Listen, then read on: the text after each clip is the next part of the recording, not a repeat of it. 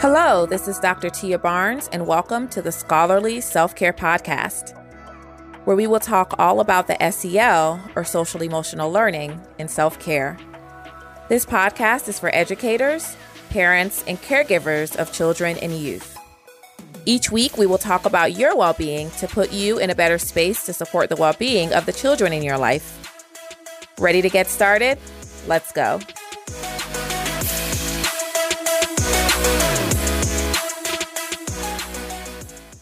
Hello, hello, and welcome to the podcast. Today, I'm so excited to have with me an amazing guest. Her name is Kamilah Drummond-Forrester. Currently, Kamilah is the director of Open Circle, a program with the Wellesley Centers for Women at Wellesley College.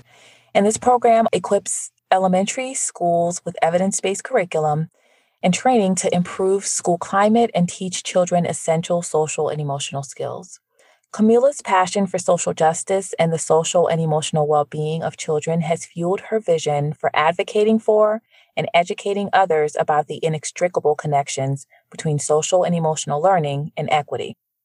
Kamilah is also a trained leader with the National Seed Project, where she has led cohorts of colleagues, educators, and parents through year long, intense community building across difference via storytelling, conversation, and teaching around topics of diversity, equity, and social justice.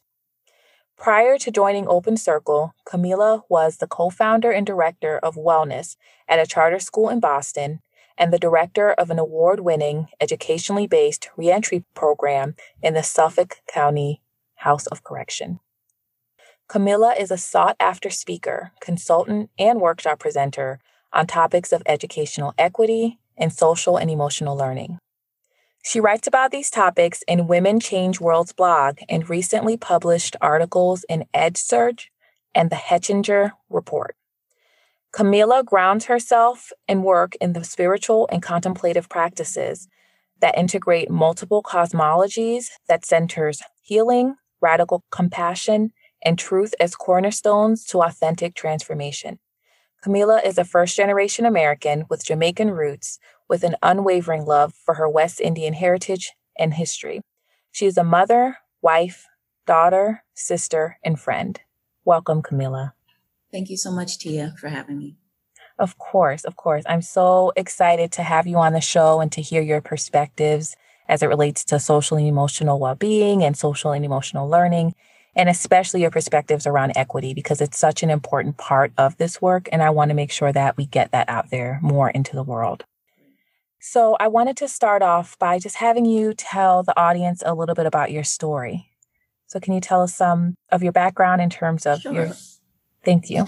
Sure. So anytime I'm asked to tell a little bit about my story, I'm always like, okay, which parts of it do I start with or which parts do I elevate? So for this time around, I think I'll elevate the following areas. So I am a first generation child of Jamaican parents.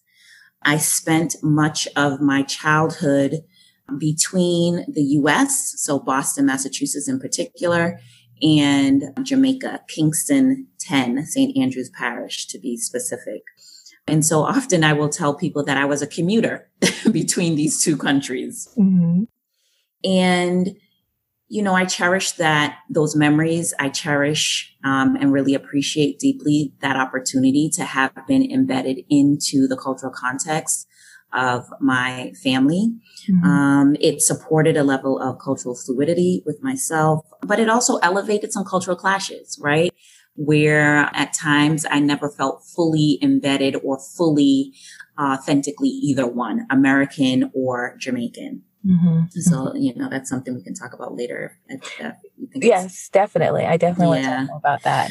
In addition, I would say that from an early age, I was a very inquisitive child in that inquisitive and a, I would say a deep thinker. So I was quiet. Um, however, as the phrase goes, still waters run deep. And so I was often thinking, my mind was often turning. And specifically, I wondered, a lot about and thought a lot about how the mind works and how it impacts behavior. You hmm. know, so I would, I would often have these moments of like studying my parents or studying family members. and watching their behaviors and wanting to understand like, hmm, why does someone so behave this way? Or I'm noticing this pattern. And this has really been who I have been, I would say, since a child. So moving past that, I went to college. I started off as pre med. I was one of those people who had the Merck medical manual with me. used to walk around with it prior to college. Literally, you could ask any of my friends. They often will call me before they call their doctor at this point when it comes to what's going on with their kids.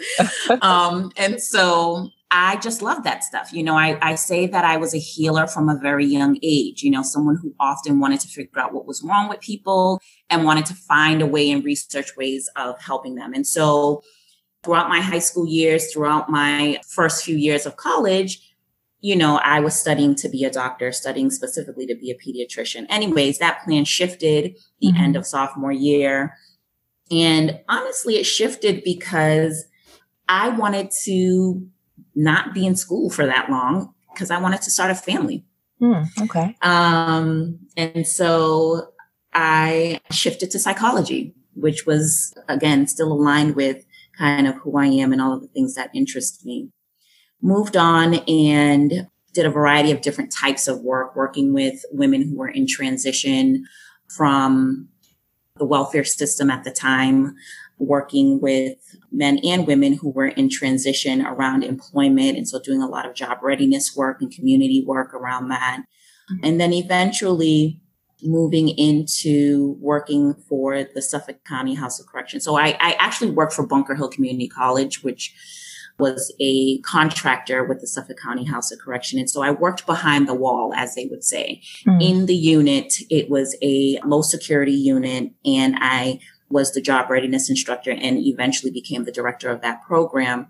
This was a program that was educationally based. We taught the men and women behind the wall how to use the Nancie Atwell model for writing. And so we had folks doing writing assignments, elevating pivotal moments in their lives, encouraging them around these writing prompts and these writing assignments. Folks really got into it. It proved to be a very therapeutic and supportive modality. This writing piece, you know, they also had computer skills, they um, classes, they also did job readiness. Anyways, the long and short of it is that this was a program that was really near and dear to my heart and a foundational, I think, piece professionally around where I am now. So what ended up happening is, is that funding got cut as it always does. Mm-hmm. And unfortunately, the reentry program was one of the areas at the time that the institution decided to cut. It was a big loss, I would say, because not only was I directing that program and kind of doing classes with folks, but I was also very much an advocate and so was my staff. Mm-hmm. Like we were very much advocates for our students in, in that setting. Anyways, we then moved on to myself and another colleague and my sister decided to open a charter school in Boston. And the whole idea behind the charter school was what if we had some of our students from mm-hmm. the ORP program when they were in fourth grade, when they were in fifth grade, where we could really provide the nurturing and holistic approach to education that we believe they needed mm-hmm. during that time in their transformation, that time in their development. Um, many of the conversations that I had with my students when I was working at the Suffolk County House of Correction was around, you know, what happened to you in school? Like you're brilliant. I mean, this writing is exceptional. The way you think about the world, the way you think about problem solving is really scholarly. What happened? And many of the stories that I encountered had to do with, quite frankly, things in the social and emotional realm. Mm-hmm. You know, being in communities or family situations or school situations that were not supportive of their social and emotional development and well-being, being labeled at a young age as bad or unable to learn and kind of living down to those labels and those expectations not having one adult who they felt close enough to, who knew them in a holistic manner and who they could turn to in times of trouble or confusion. And so we built this charter school off of what we learned from that experience because both my sister and my uh, colleague at the time had worked within the prison system system at some level, right? So my sister was working with them once they were released. I was behind the wall in terms of the pre-release, you know, unit. So one of the pieces of the charter that I was responsible for writing was this social and emotional wellness component. Mm-hmm. And at the time, Tia, I had no idea that there was an SEL field. I had no idea that there was a social and emotional field. This was simply all from my experience, mm-hmm. saying that uh, specifically, we are going to hold the social and emotional wellness of our children at this charter school on par with the academics because we believe that it is foundational. And so that was the piece that I wrote uh, when we ended up opening the school. That was the piece that I oversaw. And so we had very specific collaborations with Boston Children's Hospital. Their social workers and psychologists were exceptional in helping us build out that piece. We developed an advisory program where each child had one adult who was connected with them and their family throughout their time there. So it wasn't just like a year. It was multiple years that they were connected with this one adult so that they could really nurture and deepen that relationship. You know, my sister was in charge of the family engagement piece. And so we really took the education of these children as a holistic endeavor, one that could not happen without the partnership of their families and communities, one that could not happen without academic rigor, and one that could not happen without us caring for their social and emotional needs. And as the universe would have it, we ended up finding out that some of our students who ended up enrolling in our school were the children of some of the students that I had in the ORP program. Oh, wow. So it just goes to show that sometimes when you put that intention out there, uh, you don't know how the universe is conspiring to really support that. Yes. So five years into that endeavor, um, I ended up moving on and moved on to Open Circle. And I started there as a program manager. At the time, they were looking to expand their program into Boston Public Schools do some more work around integrating some diverse lenses within the curriculum. And so I was a part of that team who did that work.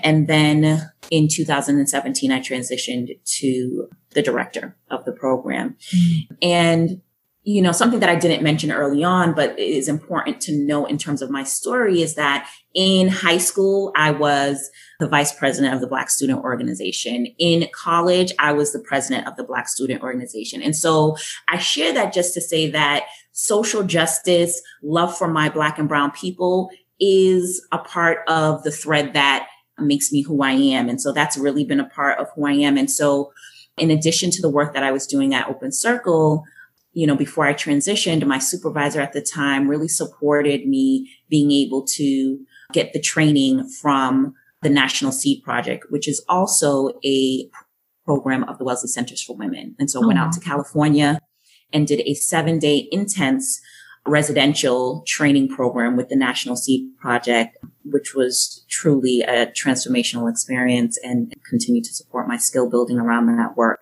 And so in transitioning to the directorship role at Open Circle, weaving in the social justice lens, the equity lens into the work of social and emotional learning felt like a no brainer to me. I could not separate them.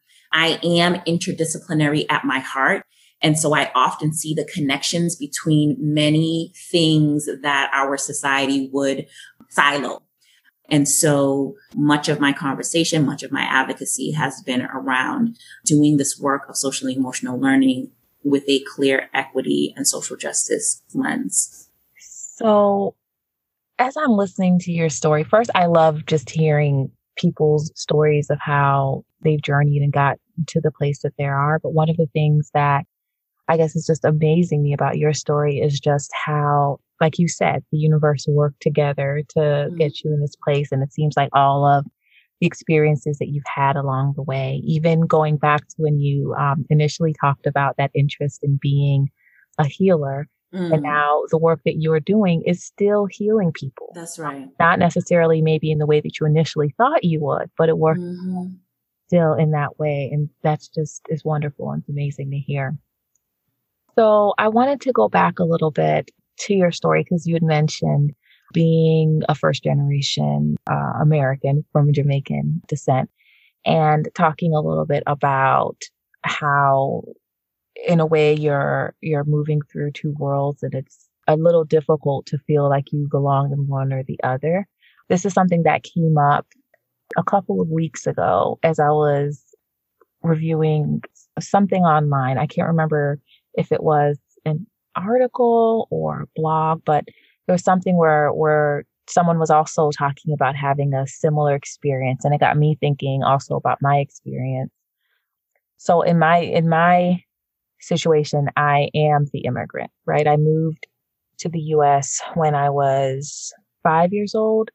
And so like you, I feel like I still felt that sense of mm. not being Jamaican enough, mm. but then also not being American enough. And so, can you talk a little bit more about that? And especially considering the fact that we now live in a, a country where we do have a lot of individuals who are either who have either immigrated here or who are the children of immigrants. And I don't think that there's a lot of work done around their search for identity or even how mm. that affects their social and emotional well being. So I'd love to hear your thoughts on it. Yeah, for sure. So I guess I'll elevate it with a, a few quick anecdotes. You know, I remember coming back. So because anytime I wasn't in school, I was in Jamaica. Mm-hmm. And so, you know, going back home, I would, and home for me is Jamaica. Mm-hmm. So when I would go back home, sometimes people would say, th- you know, in the community, friends would say things like, Oh, you're a Yankee. Mm-hmm. I, hear you, I hear Yankee twang. Mm-hmm. And I would feel a way about that, quite frankly, yeah. because I wanted my accent to sound like my cousins. I wanted my accent to sound like my, my siblings and it didn't. It had what they would call the Yankee twang. Mm-hmm. And so it made me feel othered. And although in hindsight, I know that those children were not saying it to make me feel bad because quite frankly, some of them wanted to have a Yankee twang. Mm-hmm. It made me feel othered. I felt outside of the in group. The reverse would happen when I would come back to Boston. And unbeknownst to myself, I would have a thicker Jamaican accent. Mm. And because I spent the entire summer there. Yeah. And so I would come back and I would have that, you know, patois link, right? Mm. To my voice. And my friends would be like, why do you sound like that? Yeah. Your voice sounds different. Or I remember very, very specifically in third grade, I was spelling the word color and I was spelling the word labor and I spelled it the British way with a mm. U. Yeah. And was told that I misspelled the word. And I would never forget the like pain in my heart and my stomach that I felt in that moment because quite frankly, I prided myself on knowing how to spell things. Uh-huh. Uh-huh. And being a, in quotes, uh, bright student.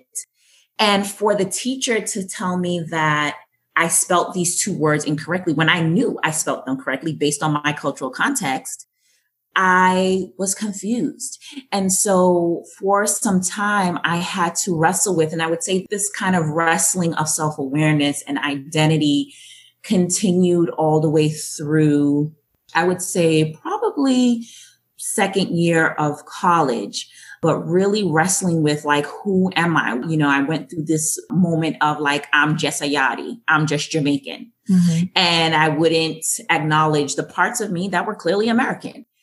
And so finally, I was able to come to a realization, a honoring of the multiplicity of my cultural identity and an honoring of that. Mm-hmm.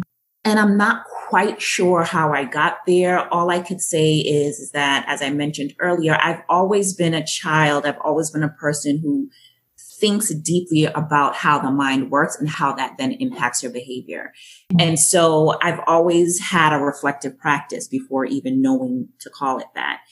And I just got to a place where I was okay with honoring and owning the multiplicity of my cultural experience and not feeling as though I needed to prove that I'm more this or that, just saying this is what I am, this is who I am, and I'm okay with it. And by me being okay with it, by me being at peace with it, it didn't matter how anyone else felt. Yeah. I love that you discussed that and you talked about, you know, the experience that you had because I felt like it was very different than my experience. Hmm. So in my experience, I didn't, when I moved to the US, we didn't travel that often back to Jamaica. And so I remember in my childhood maybe going back once or twice. And I feel like for me, one of the things that I tried to do because, for example, the people would say comments like, "Oh, she's Jamaican man," and it got on my nerves when they would use the man, mm. Iron Iron and I hated that. Oh yeah. So one of the big things that I tried to do was get rid of my accent. Mm-hmm. Not only because of that, but then I noticed that with my older sister and then also with my older cousins, they all had to go to speech class and get removed from their classroom and go to this special setting. And I didn't like the idea of being singled out in that way. And a lot of the reason they were sending them to speech was because of their accent. And so I, you know, intentionally got rid of mine without really considering you know, how in a way I was, you know, like I was mm-hmm. pushing down a part of myself. And so as I got older, when I did go back to Jamaica, it was kind of like got the same thing that you were saying about how, you know, the Yankee and all that. Mm-hmm. And yeah, I think that that's something that I definitely regret was not leaning in as much to my background and my culture as being Jamaican growing up. And so in considering that, like what advice would you give in terms of for parents or teachers in how they can support? Because like the first thing that comes to my mind is the idea of like the culturally sustaining pedagogy and, you know, helping children to see their worth or the not necessarily just worth, but the strength that they have in whatever their cultural background is and seeing um, and celebrating that with them. So I'm wondering, like, for you, what what do you what advice would you provide in that? Yeah, I think at the core of the problem is our obsession with binary thinking mm-hmm. that you have to be either or.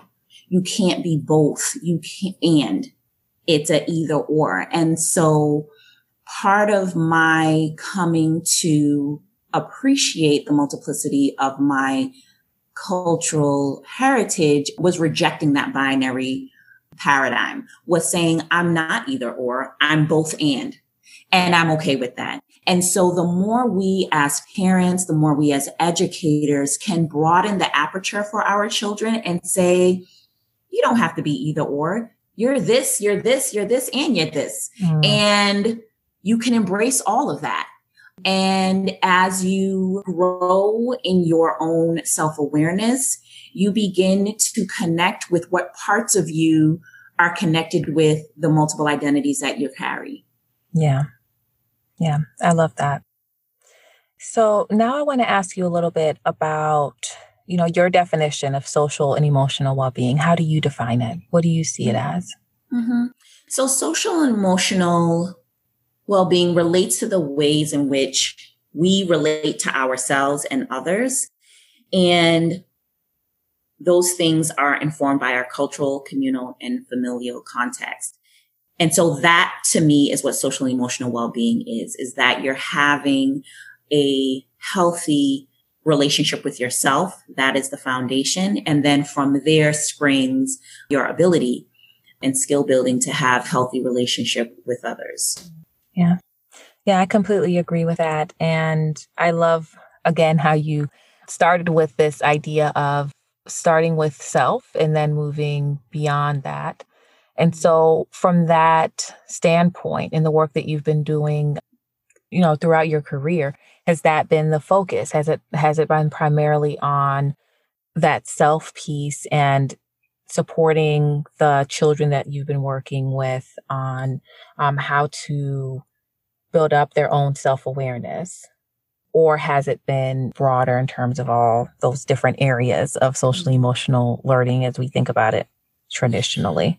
Yeah, I would say that as I think back to the trajectory of my professional experience, whether it was working with adults who were incarcerated mm-hmm. or children in public school settings or parents in private school settings, the starting place has always been with the self and looking at the stories and the narratives that we carry from childhood that impact our perception, that impact our behavior, and really encouraging healing, mm-hmm. um, re-evaluation of those narratives and reflective practice.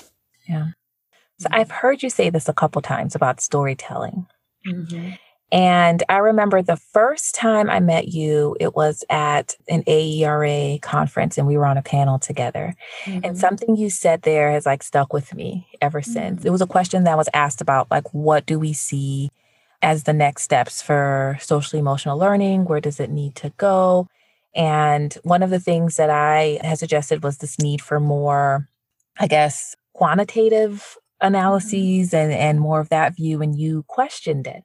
Mm-hmm. And it has stuck with me because it really did lead me to really reconsider the way that I look at social emotional learning and the lens that I was putting on it. And you asked, why do we value this idea of looking at the field to determine whether or not we're being effective by looking at it with numbers? And why don't we value like the qualitative aspects of it? Mm-hmm. Like, for example, the storytelling and, and the people that we're trying to use these either interventions or that we're trying to support their social emotional learning and hearing from them in terms of their experiences and and their perceptions about growth.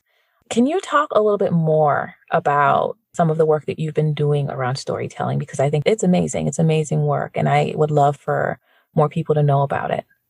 Yeah, so I will really elevate my colleagues and the co-directors of the National Seed Project Gail Cruise-Roberson, Emmy Howe, Jondou Chen, and so many others at that project who really helped to strengthen my appreciation and awareness for the stories that we carry and the power of those stories. And, and quite frankly, they supported my skill building around uncovering what were the stories I was carrying and helping others to do the same.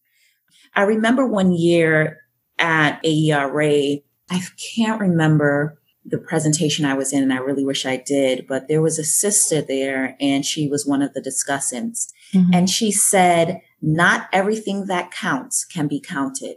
And mm-hmm. that just was like mic drop for me. Mm-hmm. We live in a uh, Eurocentric framed society.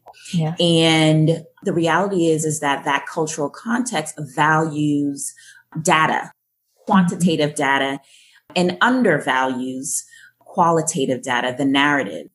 And in going to a variety of spaces at AERA, whether it be the hip hop SIG, Black Studies, where they elevate the qualitative as just as important and informative as the quantitative, you know, mm-hmm. and continue to support my internal appreciation for storytelling. And also, I think it's important for us to understand the stories that we're carrying because it reconnects us to our humanity. Living in a society where we are flooded with a variety of systems of oppression in its many forms. Mm-hmm. Um, the essence of these systems is a dehumanization process. And even if we look at history, if we look at what was done to the Native Americans, if we look at what happened with Black people who were taken from the west coast of the continent of Africa, mm-hmm. if we mm-hmm. look at the conquistadors, all of these things, part of implementing these systems, these very destructive systems of oppression required a detaching of people's story. So if I trace my last name Drummond, uh, which I tried to, it is a Scottish last name and it's attached to a slaveholder yeah. of my ancestors. And so even things like removing cultural names, removing cultural languages, all of those things are an attempt at detaching people from their stories. And when you are not embedded in your story, when you do not have a foundation of understanding your story, it leaves you in a space of not fully being able to know yourself, which is the foundation of SEL, the, the, the self awareness. Yes. Yes. Component. Oh my goodness. That is, yes, you are dropping some gems. No, that is, is very, no, really, that is definitely something that, you know, I haven't thought about it in that way, but you're so so right. And I'm glad that I asked you that question because it mm-hmm. solidified it even more the need to look into these stories. Like, what advice would you give though for those who are thinking, okay, but how do I do that? Like, what what would you say? Yeah, the advice I would give is so there are many different routes you could take, right? So one route that I took at a very young age was simply asking questions, asking questions of the elders in your family. If you have that privilege to have connection with people who are elders, biological elders. Not not not everyone has that mm-hmm. opportunity. So if you have that opportunity, I would say ask questions of the oldest people in your family as much as you can and see what information you can get, what stories they have. The other thing I would say is start with self observation. So notice your reactions, whether it be uh, physical, emotional, or thoughts that come up in certain situations with certain groups of people. And watch out for patterns. Once you find a pattern, make a note of it and begin a self inquiry process. Mm. Why is it that anytime a black man comes into the elevator with me, I notice my heart starts beating faster? Mm. That's curious. I recognize the pattern and now I begin a self inquiry process. What I have found is that when you ask the question out loud of yourself, eventually the answer will come. And so we don't always know the answer initially as to why we behave the way we do. Um, but if we are asking that question with a level of openness and earnestness, then the answer will come. Questions like, you know, I had to ask myself a question years ago around why is it that I get more upset viscerally when my daughter does something versus when my son does the same exact thing. Mm. Mm-hmm. And so I noticed that pattern in myself. I then started questioning myself. I then questioned my, my daughter, I asked my daughter her opinion. I asked my son his opinion and I sat with it. It took some time. And eventually I realized that I was carrying a gender story that I didn't realize I was carrying, mm. which was little girls don't take up space. Little girls don't laugh loud.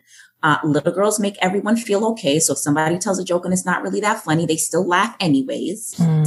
Mm. mm-hmm. and I didn't realize I was carrying that story around gender because it was pushed so deep down because the stories of race were at the forefront of my mind yeah. and not the stories of gender. Often, that, that can be a whole nother episode, sis. Uh, often, as Black women, we are asked to detach ourselves or choose a side. Yes. No, yes, uh, definitely. So, it's either you're focusing on your race or you're focusing on your gender. But yes, it's definitely more complicated, like you were talking about with the binary stance and having to choose one or the other. Wow. So, when you were talking about this idea of self awareness and starting to ask those questions. I feel like we may need to have another conversation for real to go back to the gender part because I do feel like that's um, another part of it. And gender fits into equity as well. So, yes, we can fit all of this in. So, in terms of doing that work, in terms of your self awareness and starting to ask those questions, and I can foresee that also playing a part in terms of equity and how mm-hmm. we are going to be in a now a better space to more or less tackle some of those biases and those stories that we've told ourselves to really get at some of the issues related to equity in our society. So I'd love to hear your thoughts on that and I just love to hear more about, you know, the work you've been doing around equity and things that you've been learning, mm-hmm. you know, through your work.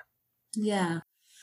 A lot of the work around connecting SEL with an equity lens has to do with storytelling for me. That's just the framework that I come from. Mm-hmm. And so, you know, what are the stories that we're carrying uh, really helps to uncovering the stories that we carry really helps to deepen our self awareness.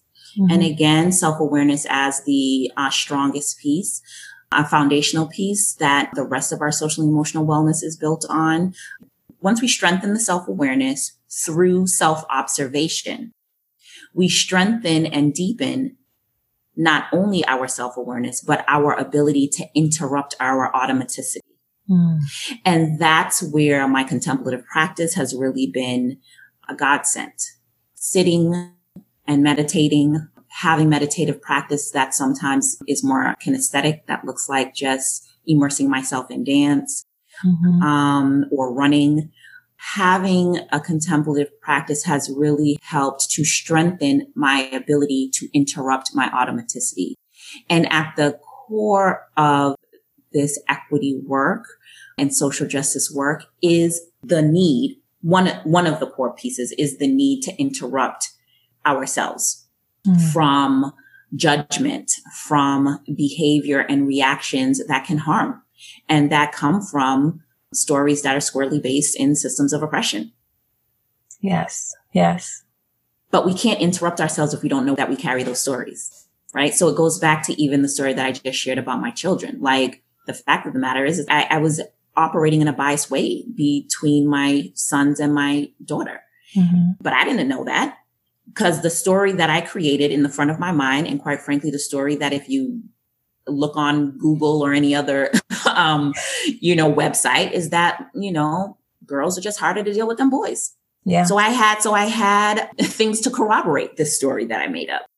But it was only until I decided that I wanted to be more open and, and, and have changed the nature of my relationship with my daughter that I realized that that's actually not the story. Like we can always find evidence in quotes to support whatever story we want to hold. but if we really want to do this kind of deep dismantling work within ourselves. And I think this is the same type of work that we need to do institutionally and socially. Then it requires us to have a level of rigorous honesty and compassion with ourselves. Yeah. To be able to say, actually, no, it's not just that girls are more difficult to deal with. I am being biased. I, I see myself actually having a completely different response viscerally in my body mm-hmm. to one person versus the other. And so I need to make a choice to interrupt that. And it doesn't mean that your body won't still automatically do that knee jerk response. Like we're all swimming in this. Yeah. There's not one person within our population who's not in, within our society who's not swimming in this. Like this is the water we're swimming in. And so much of the work is about unlearning versus learning. Yeah. Yeah. And something else that I'm hearing you say as you're talking about this and even tuning into those visceral feelings is the idea of using emotions to help in that work. Yeah. And and using that to help you in um, noting and learning about yourself and like noting things that you should be questioning. So mm-hmm. noting areas where you want to reflect and then using that to help in making those changes. So it's kind of twofold there because I also hear you saying with the emotions piece that those emotions may still remain, right? So mm-hmm. you may mm-hmm. still feel those pangs. So yeah, I guess I'm just I'm just going back and thinking about this and trying to unpack it even for myself and thinking through that because in one way it's like listen to the emotions to figure out what to work on, but then at some point in doing the work, honoring that that emotion is there, but then not necessarily acting on it. Right. And you don't even have to honor the emotion because the emotion could be problematic. Let's be mm-hmm. clear. it's coming okay. from a problematic place. It's simply observing the emotion without judgment at this point. So now that you have recognized that this is a, a knee jerk reaction to black men or a knee jerk reaction to girls versus boys or boys versus girls, whatever it may be, you sit with that. You want, you, you figure out what the narratives are that you're holding. And then part of the healing process, part of the dismantling process is that your body's going to naturally have that automatic response, that automaticity. Mm-hmm. And so you observe and say, hmm, there goes that feeling again. There goes that thought again. And I'm going to choose to do something different. And over time, your automatic response becomes different. Mm. Yes. Okay. Thanks for clarifying that. No, that is a good point to mention because, yeah, you're right. You do not need to honor it always because sometimes yeah. it is problematic. Oh, so I feel like I have so many questions that I'm going to be left with. So I'm going to be thinking about this for a while. So let's talk a little bit about self care because this podcast does have a lot of things around self care. So can you talk a little bit about your self care journey and, and what are some things that you've done? Yes. Oh man, it's been a journey because simply because I have been socialized that women don't take care of themselves. They take care of everybody else. Mm. And good women, especially good West Indian women do that, right? And I think it this probably, you know, from my experience with talking to many friends from many different cultural backgrounds, I think this idea that women are not good women if they don't if they're only focused on taking care of themselves. I think it spans across cultural contexts. So it's been hard. It's actually been harder than I thought it would be. When I decided to be very intentional about that, I was actually surprised at how hard it was. Mm. So a few things that I, would like to elevate. So there's a difference between self-care and self-soothing. Mm-hmm. Uh, self-soothing, I would engage in a lot of self-soothing things like, you know, well, not even a lot, but I would engage in self-soothing. So like I'm taking a hot bubble bath mm-hmm. or I'm eating some chocolate mm-hmm. or I'm deciding that I'm watching TV tonight because usually I don't watch TV. So these are like self-soothing things. And those are important. That has to be integrated as a part of the entire self-care journey. However, there were things that I needed for self-care that would have created a bigger impact. Like I needed to get help for someone to come to my house to like help me clean and organize some stuff. Yeah. And even the thought of doing that created a cultural clash within me because again, the narrative that I carried around that is that good women don't do that. You clean your own house. You mm-hmm. organize your own house. Like we're just born knowing how to do that stuff. and I felt a lot of shame, a lot of guilt that that idea even came across my mind, quite frankly. Yeah. And only decided to do it twice but I was only able to get over that feeling a bit because of another sister who I admire and who's a close friend of mine, part of my kind of sister tribe, who was like, girl, I do that. and like, people don't got to know. You do what you got to do. This is self care. Yeah. Another example is sitting down and just simply creating a chore chart for my kids. I know that sounds like duh, but like that's self care because sometimes I get into a space where it's just like, if I don't do it, it's not going to get done the way I want it. And I had to let that go. Like I can't do everything and be everything. And so, you know, I appreciate the family structure that I have in that everyone was on board with that. Mm-hmm. So created a chore chart and I'm like, what are the things that needed to need to get done? And like we split it up. Yeah. And it makes a difference. I mean, of course, you know, as any parent, you're going to have to keep reminding your kids about different things. But the point of the matter, it's there. And I, I now have it hung up on the fridge and you can just go over there and look. Those things matter. Getting more hands to do the work that I have to do. That's important. Other things around self care that I've done with, I would say within the last year in particularly is training myself to give myself the emotional things that sometimes I can't get from the closest people in my life. And sometimes like at the end of the day, I think this is such an important practice because we expect at times our loved ones to be able to give us more than they can emotionally sometimes. And so I needed to go through this practice, quite frankly, of giving myself love in the way that I wanted, giving myself affection in the way that I need it sometimes. And I would literally sit and say, okay, what am I feeling right now? Oh, I wish I could have a hug in this moment. And I literally, Tia, would sit down and hug myself. Oh, that, yeah, you see, I'm stopping again. No, that is so in line. No, that is so in line with the way I think about it. And I love how you talked about this idea of self care and self soothing is different, right? So I talk about self care as it being like you're parenting yourself Yes. When you have a little kid, if you see that your little kid is sad, what do you do? You give them a hug. And so you do that mm. for yourself. That's important. Or yes. they're overwhelmed, you take things off their plate to help them. So it's yes. doing those same things for yourself as the adult. Yes. Yeah, I love how you, you know, talked about some of the examples of things that you're doing and and I also like that you mentioned that it's hard because I think people look at it like, oh, it's, it's just frivolous. I'm just gonna, you know, yeah. go to the spa once once a month and I got my self care. But no, Mm-mm. that's soothing for the moment. Yeah, exactly. and it's and it's a part of the whole package.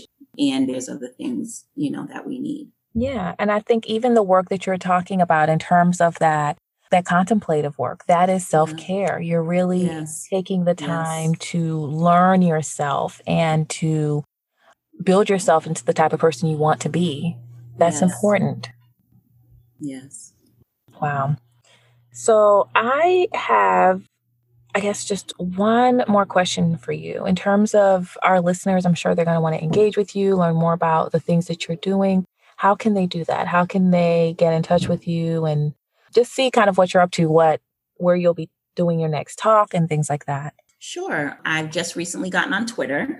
So I have a Twitter handle there. I think it's at Kamilah Drummond with an N at the end, not the D. So the D is cut off at the end and the number one. Okay. Also on LinkedIn, I often will post any recently published articles that I may have or any events that I may be doing. You know, I usually post there and you can just find me on LinkedIn and Facebook with my name. So Kamilah Drummond Forrester. Thank you so much, Kamilah. This has been such an amazing conversation. Thank you so much for coming on and just taking the time to talk with us and to just bless us with your knowledge. Thank you so much, Tia. I really appreciate it. Thank you for listening to this week's podcast. Please visit drtiabarnes.com for show notes. And while you're there, feel free to leave a note. I'd love to connect. If you like the show, subscribe to the podcast and tell your friends about it. Don't forget to rate and review the show on your favorite podcast app. Thank you to ColetteMcKenzie.com for providing podcast management services for this show. See you all next week. And as always, take care.